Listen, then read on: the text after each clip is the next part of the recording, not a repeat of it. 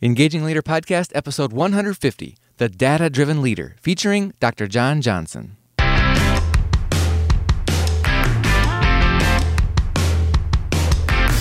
Does your leadership inspire trust, passion, and action? Welcome to the Engaging Leader Podcast with Jesse Lahey, consultant, writer, and speaker. Jesse has helped executives engage hundreds of thousands of people. Join us now for principles to communicate, engage, and lead with greater impact.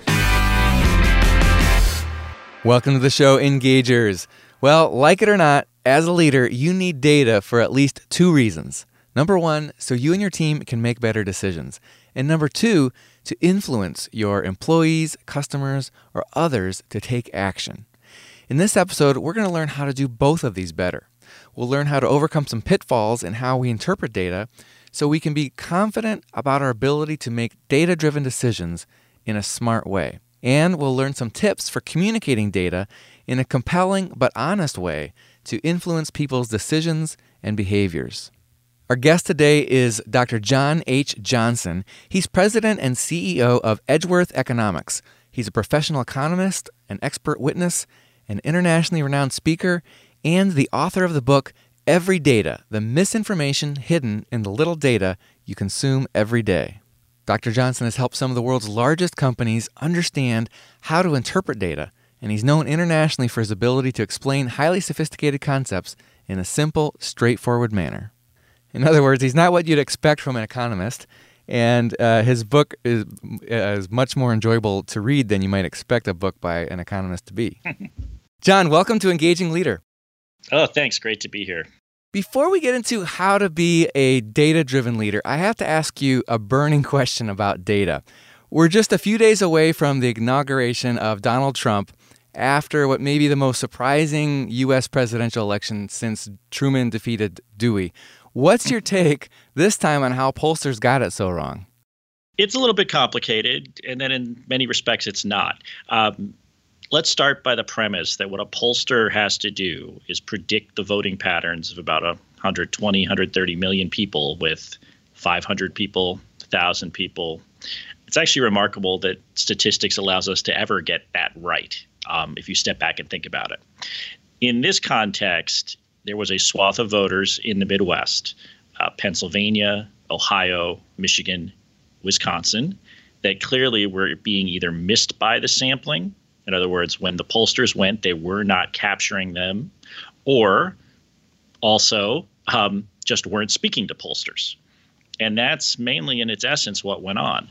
Uh, one of the other things I think that was pretty important this year, there were so many polls taken. Uh, to the point of just exhaustion for everyone, I think. But also, when that many polls are taken, there's so much more noise. You usually think of more data being better, but it's not clear in this context that it didn't abstract a little bit from what was going on. And in the race to have the latest poll and this focus on what I call the horse race is Hillary ahead or is Trump ahead? People didn't dig deeper into some of the other questions, like when you looked at voters in the Midwest, did you see people that thought economic issues were particularly important? Or taxation issues or trade issues or immigration, whatever they were, there were signs there that people could have dug more deeply into and say, hey, maybe we're missing something with these polls. Yeah, interesting. So, how would you compare that to like the Truman versus Dewey uh, debacle, which you did talk about in the book? Yeah. The Truman debacle, as I said, was actually, they stopped taking polls about three, four weeks before the election. And Truman was barnstorming. I mean, there was that similarity that he was on a train and he went all around the country. Uh, there was a lot of talk about the fact that Donald Trump was visiting far more places than Hillary Clinton at the end of the campaign. Um, but in that circumstance, it was a function of at the time you relied on poll. I mean, talk about two dozen polls the week before the election. Imagine if we took the poll four weeks before the election, and that was the last one. That's kind of one of the biggest differences. Hmm. Now, the book does a great job of telling stories that help reveal to us the obvious data traps. Can you give us an example of what, what are some of the most common things that we should be looking out for when we're presented with some data? Well, I often think about it as sort of a series of triggers. Okay, there's some key phrases that I like to point out to people that if you see them, you should just stop. Four out of five, right? This is from my chapter on what we call cherry picking. But we have an example of a baby food company that had a series of ads in the 90s where they talked about that four out of five pediatricians preferred the specific brand of baby food. When you actually look at the data and the numbers, it turns out that it was only 12% of all pediatricians. Now, you don't have to have any math training to know four out of five, that's not 12%. and the reason that it was potentially misleading is that when they did the survey, first they asked, Do you, pediatrician, um, recommend that somebody have baby food one day, at least once a week? And everybody who said no got taken out of the survey. Then they asked, Well, do you recommend a specific brand of baby food? And everybody that said no to that also got taken out. So, of the limited set of pediatricians who recommended baby food one day a week and recommended a specific brand, four out of five did recommend this very popular brand. That's, you know, but that's kind of a, a little bit different picture than, you know, 80% or 12%. It's amazing that someone could present that with a straight face as being halfway honest data. Well, the Federal Trade Commission actually investigated and came to an agreement with the company um, that they had to represent the numbers in a different way. But you see these things all the time, and not everyone is, you know, there are lots of ways that people can be misled with data. Right. Another thing I was talking about is averages. People see averages. The average American, I mean, I gave you one. I said the average American consumes 34 gigabytes of data. but a lot of things can go into an average. And so you, there's two things. One is just what constitutes the average. I have this one of the things in the book actually we talk about is that the average mayor in the U.S. makes sixty odd thousand dollars a year. The average deputy mayor makes eighty three thousand dollars a year. now, the deputy mayor's work for the mayor, how can that be? Well, think of what cities have mayors. Pretty much every city in the U.S., including the little tiny ones that only pay ten thousand dollars. What cities has a deputy mayor? The largest, most prosperous cities.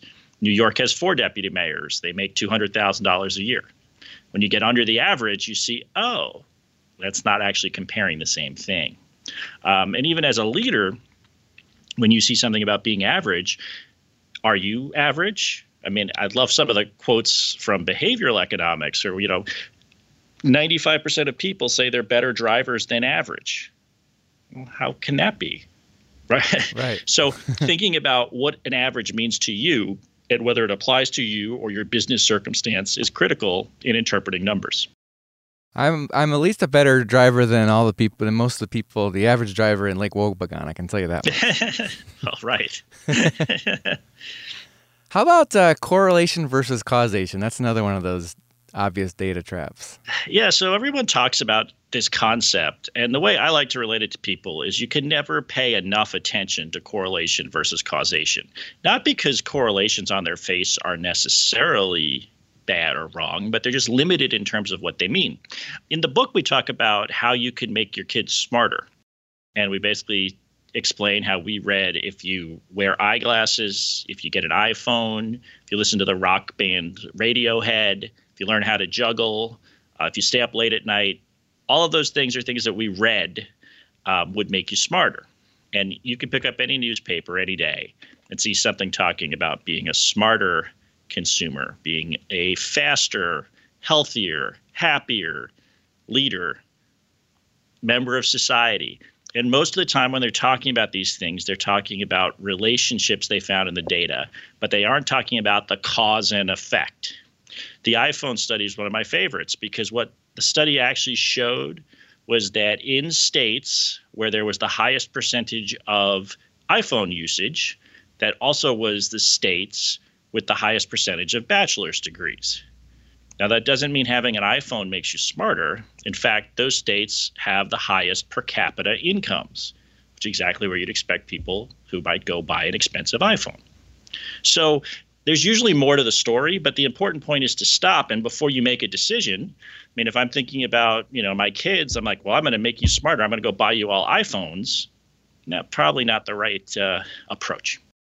Yeah, you do see that a lot. So uh, clearly, you need to dig into what when you see a, a, data that may be compelling to you, dig into it and, and try to get some sense for is this truly causing what they say it's causing?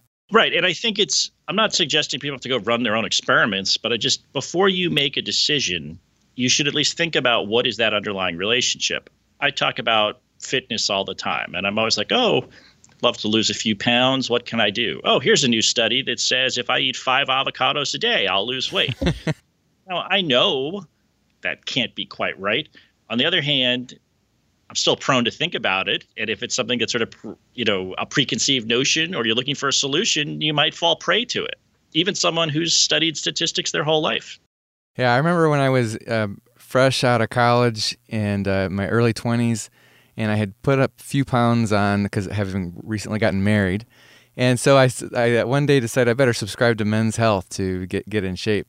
And I, I, think it was after the fourth or fifth month of receiving Men's Health magazine that I read something like, um, you know, eating more uh, spicy foods will help you lose weight. And uh, it was contrary to something they just, some other study they quoted the previous month. And I, it just hit me as a, still a very young person that they're, they're just, whatever makes a good story makes a good headline. They're throwing it on there uh, without any true integrity regarding um, principles that are going to help me be be healthy. So that that was one of those factors that early on made me start to become much more critical, apply critical thinking when anybody tried to show a study to me or present some kind of data. I mean, headlines are fascinating because they can be, you know, how do you take a careful scientific study and put it into 10 words? Um, I mentioned before, we were talking before we got on line here that um, I recently did a TEDx talk with my co author, and the entire TEDx talk was focused exclusively on how headlines mislead. So, one of my favorites was one in five CEOs are psychopaths, new study says. now, I am a CEO of my company, and I don't think I'm a psychopath. I hope my employees don't think that. When we actually dug a little deeper, what we found was it was actually a study of about 250 or so managers in the supply chain professionals industry. And it was based on a personality survey, not actually observations of what people did. It's just a very different headline. And in fact, there weren't really CEOs in their sample. so closely associated with headlines is using keywords or trigger words like only. Uh, you, you provide some good stories in the in the book about how only can be used one way or the other that paints a, a different picture from what's really the reality. Well, I think the point when you think about sort of loaded words or words that characterize many, some, only, all, none, um, there's a level of quantification and almost an appearance that something is very uh, rigorously calculated. Um, but oftentimes you have to watch for the qualifiers, how things are described. I mean, a lot of the message from my book is not about turning people into mathematicians in their spare time, but just to heighten the awareness of the types of things that one might see on a daily basis where they could step back and just pause. You know, I always say to people when I talk about this that people actually have pretty well def- well developed intuition if they stop and think. but if you're surfing the web, reading the newspaper, see this really exciting headline, click through, you don't always, it's almost like you suspend that care when you approach these things. And it's becoming more important. I mean, in our political discourse, there's arguments about what is a fact. Um, in our business lives, trying to make decisions about the people that work with us, about corporate policy, about where we're going to take our business.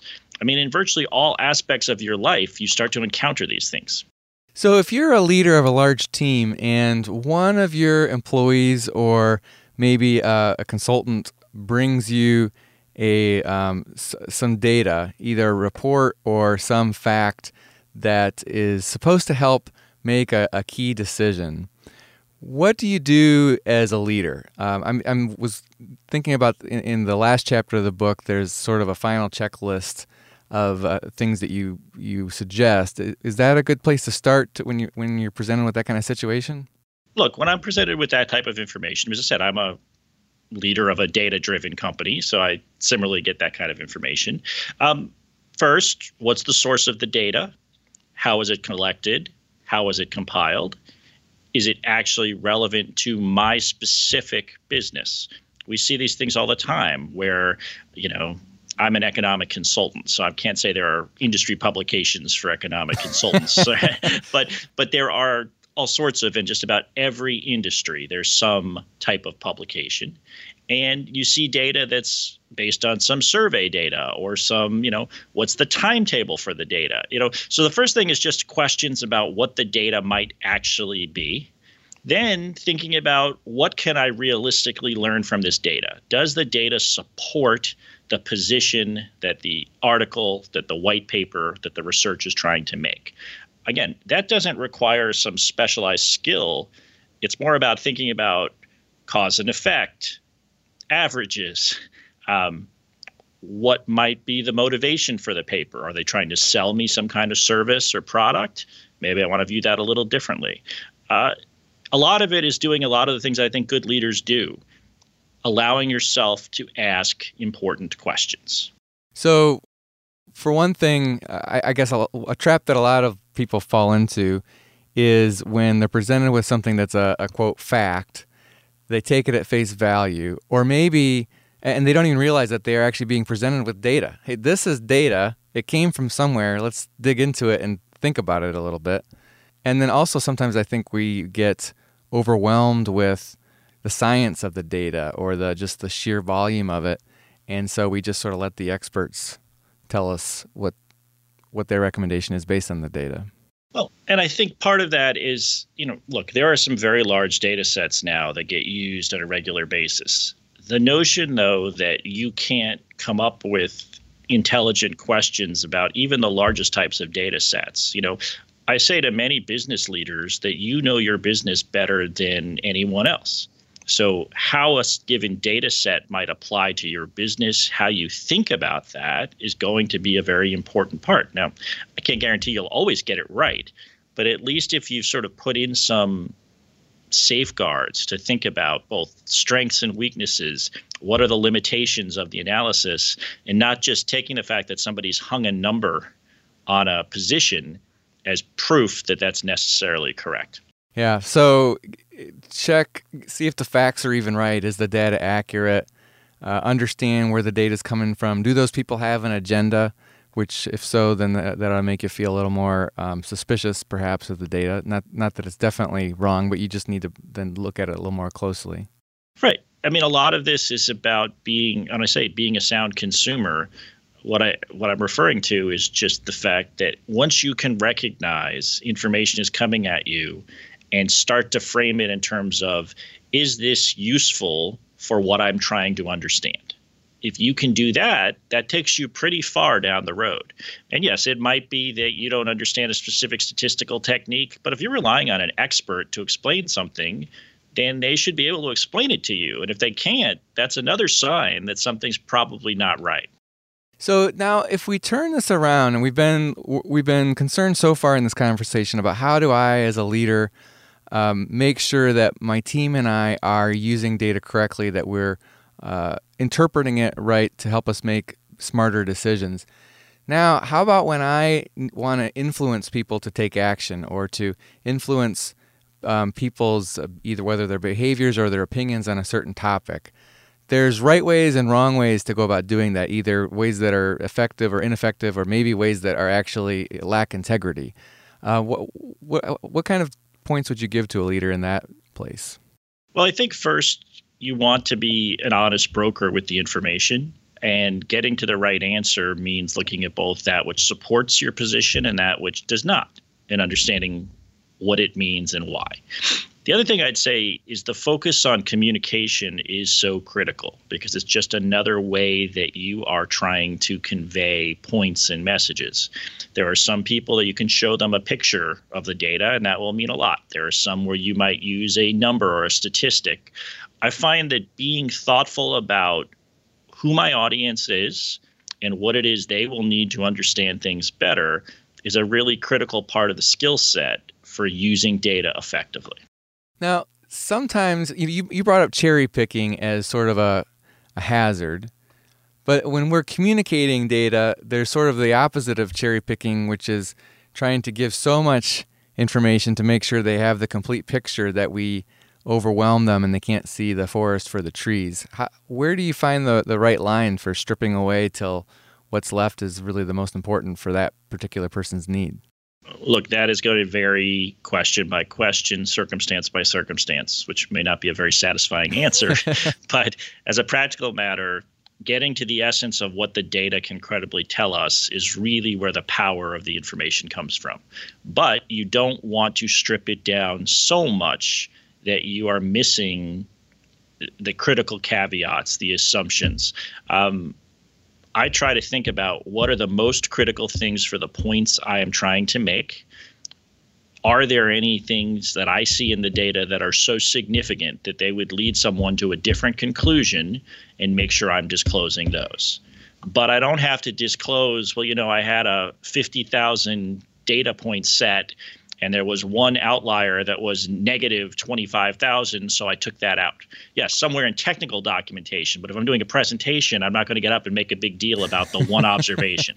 But there are people who do that. Yes. Who just will laundry list. I did this and here's my code and I used SAS version 7b.dat. Nobody cares. um, if you want my numbers and you need to replicate them, we'll give them to you.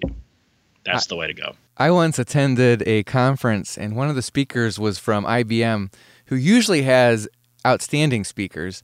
Um, this guy, it was his first time speaking, and he was presenting a case study, and he spent the entire 90 minutes uh, caveating the story that he was about to tell with all the data that he thought that you needed to know so that you would come away with the right conclusions. And the conference speaker actually had to cut him off, like, your time's up and he never got to tell the story.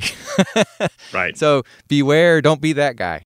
Right. I mean, that's the difference between doing the science and all the things you have to concerned about and how you explain it. And so, yes, a sound data analyst needs to know all those pathways, needs to think about those things, or at least know why they did or didn't consider them. But when it's time to present, you need to know your audience, need to know. And obviously, if I'm presenting to a technical audience of other data scientists or economists, that's going to be a very different talk than when I talk to an industry association that's bringing me in to hear about sort of broader messaging. It just depends. Now, a lot of the stories that you tell in the book come from the field of advertising and marketing. And um, and so though, and a lot of those are stories where they've skewed the data or cherry picked or, or whatever. But um, it seems like, uh, on the other hand, there are a lot of lessons that leaders can glean from the world of advertising and marketing on how they use data to tell a story.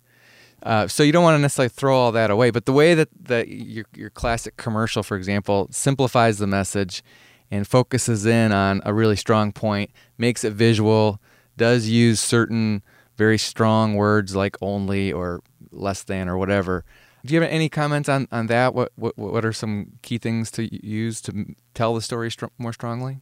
Look, I think it comes back to knowing your audience first and foremost, right? I need to know. I mean, if I'm meeting with my executive team, somebody in that room better be paying attention to the details if we're going to go embark on a capital investment or undertake some big initiative or change an HR policy. Somebody has to know all those details and be able to answer the questions. If we're talking about general concepts for statistical literacy, no, I'm not going to get into all the details on why the the forecasting model that was used at Fukushima was wrong and they should have done a different kind of modeling or you know, I'm going to give the big picture. So as a leader, it's the same thing, right? You're looking at your group and just like you might tailor your assignments to deep, different people's talents or strengths, I think messaging is a critical as well. Um, in terms of guidance, again, I, I come back to if you spend a lot of time framing the question appropriately, spending that upfront investment to get a real idea of what you want to answer, what you think this information, that will guide you through the communication all the way.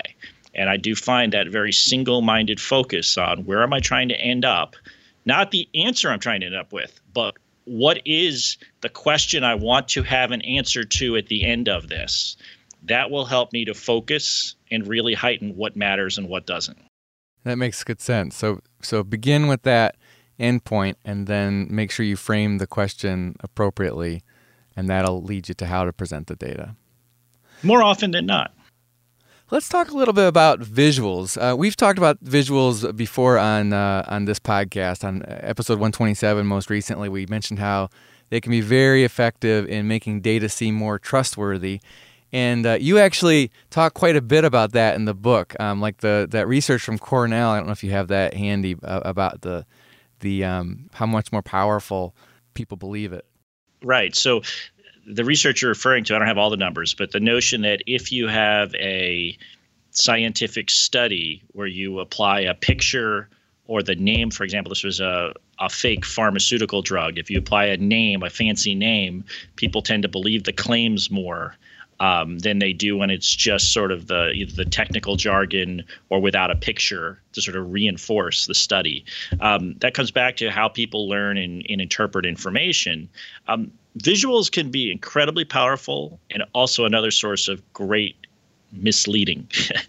we do take on several studies in the book. In fact, there's one we talk about where we liken or we show how the exact same set of numbers about how mortality relates to exercise how I can show you five or six different patterns to make it look like there's a really strong relationship, there's a really strong negative relationship, there's no relationship, all based on just changing the axes and how I showed the data.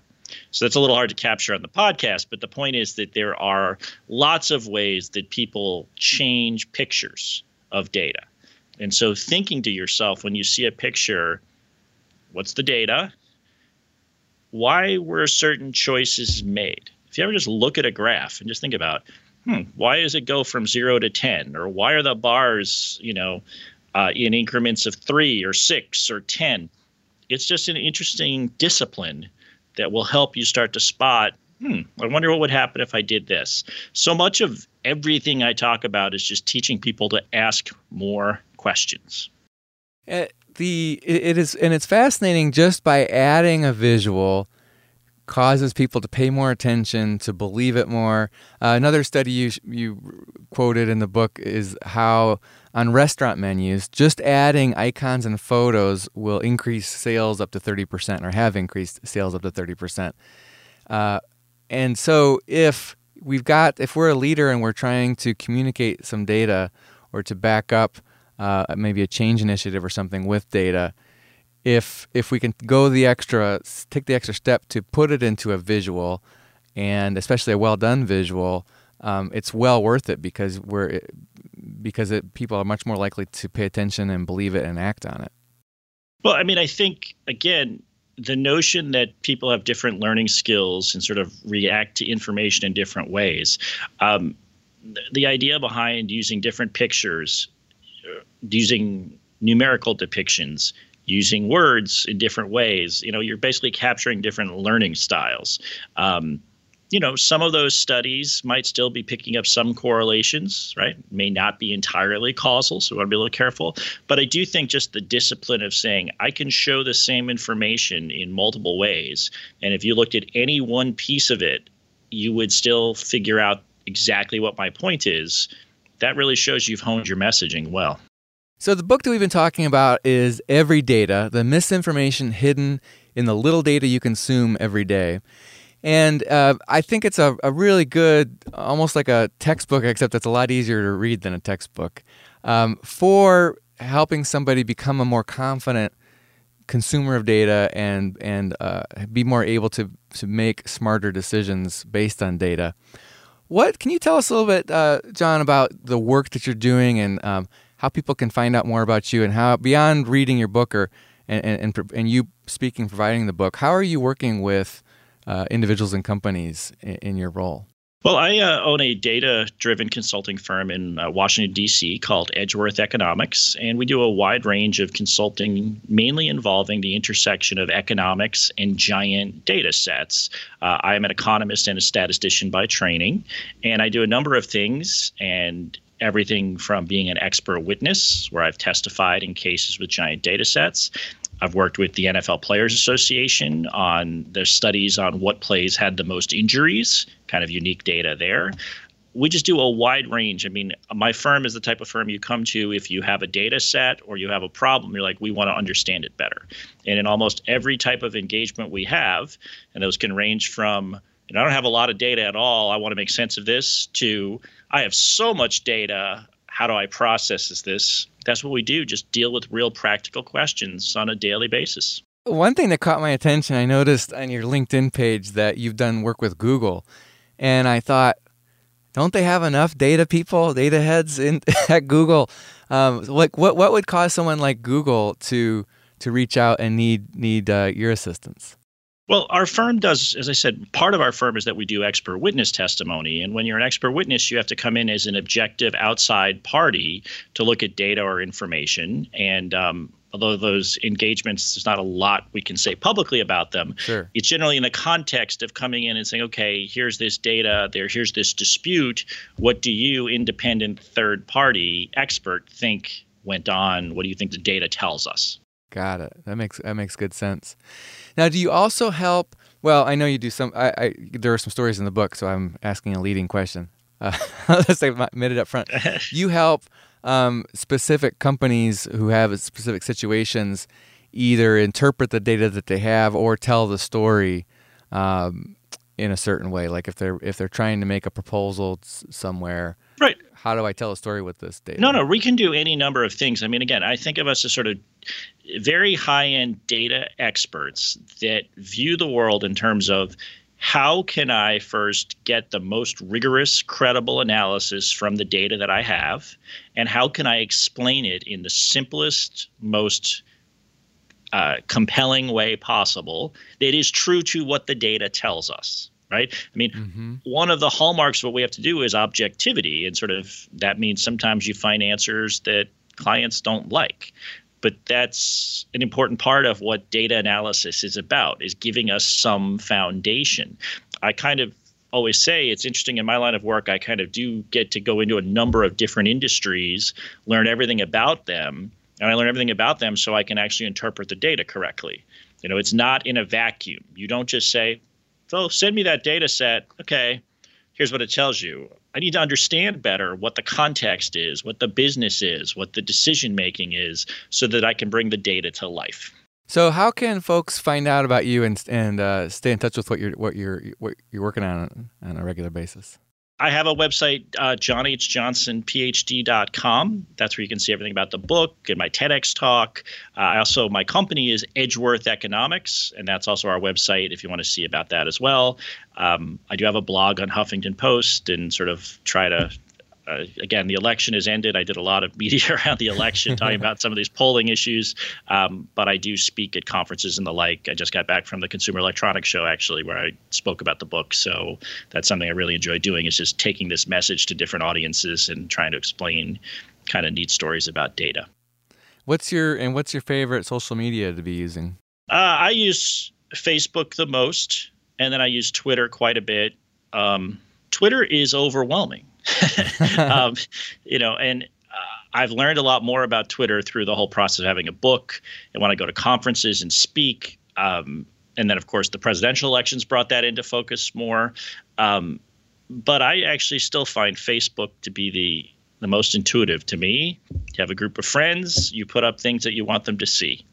Yeah. That's just makes sense to me. Yeah.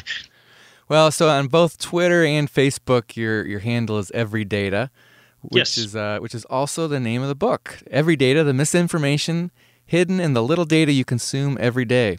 Well, Dr. John Johnson, thank you for joining us on Engaging Leader. Thank you very much. It was my pleasure, Jesse. All right, engagers, that wraps up this episode.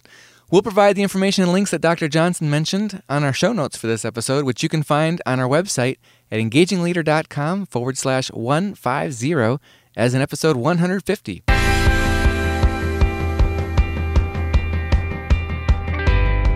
This is a production of Aspendale Communications, a consulting firm that specializes in workforce communications. My colleagues and I partner with midsize and large employers to attract top talent, engage employees, and deliver superior business results in several areas, including talent management, workforce health engagement, benefits and compensation, business transformation, and more. Find us at aspendalecommunications.com. Our thanks to Monica Harrison, our producer, Tom Hitchcock, our programming director, James Marlar, our sound engineer, Cecily Leahy, our web intern, Rick Tarrant, our announcer, and Max Brody, who composed our theme music. Until next time, remember, in the 21st century, the real movers and shakers aren't just leaders, they're engagers.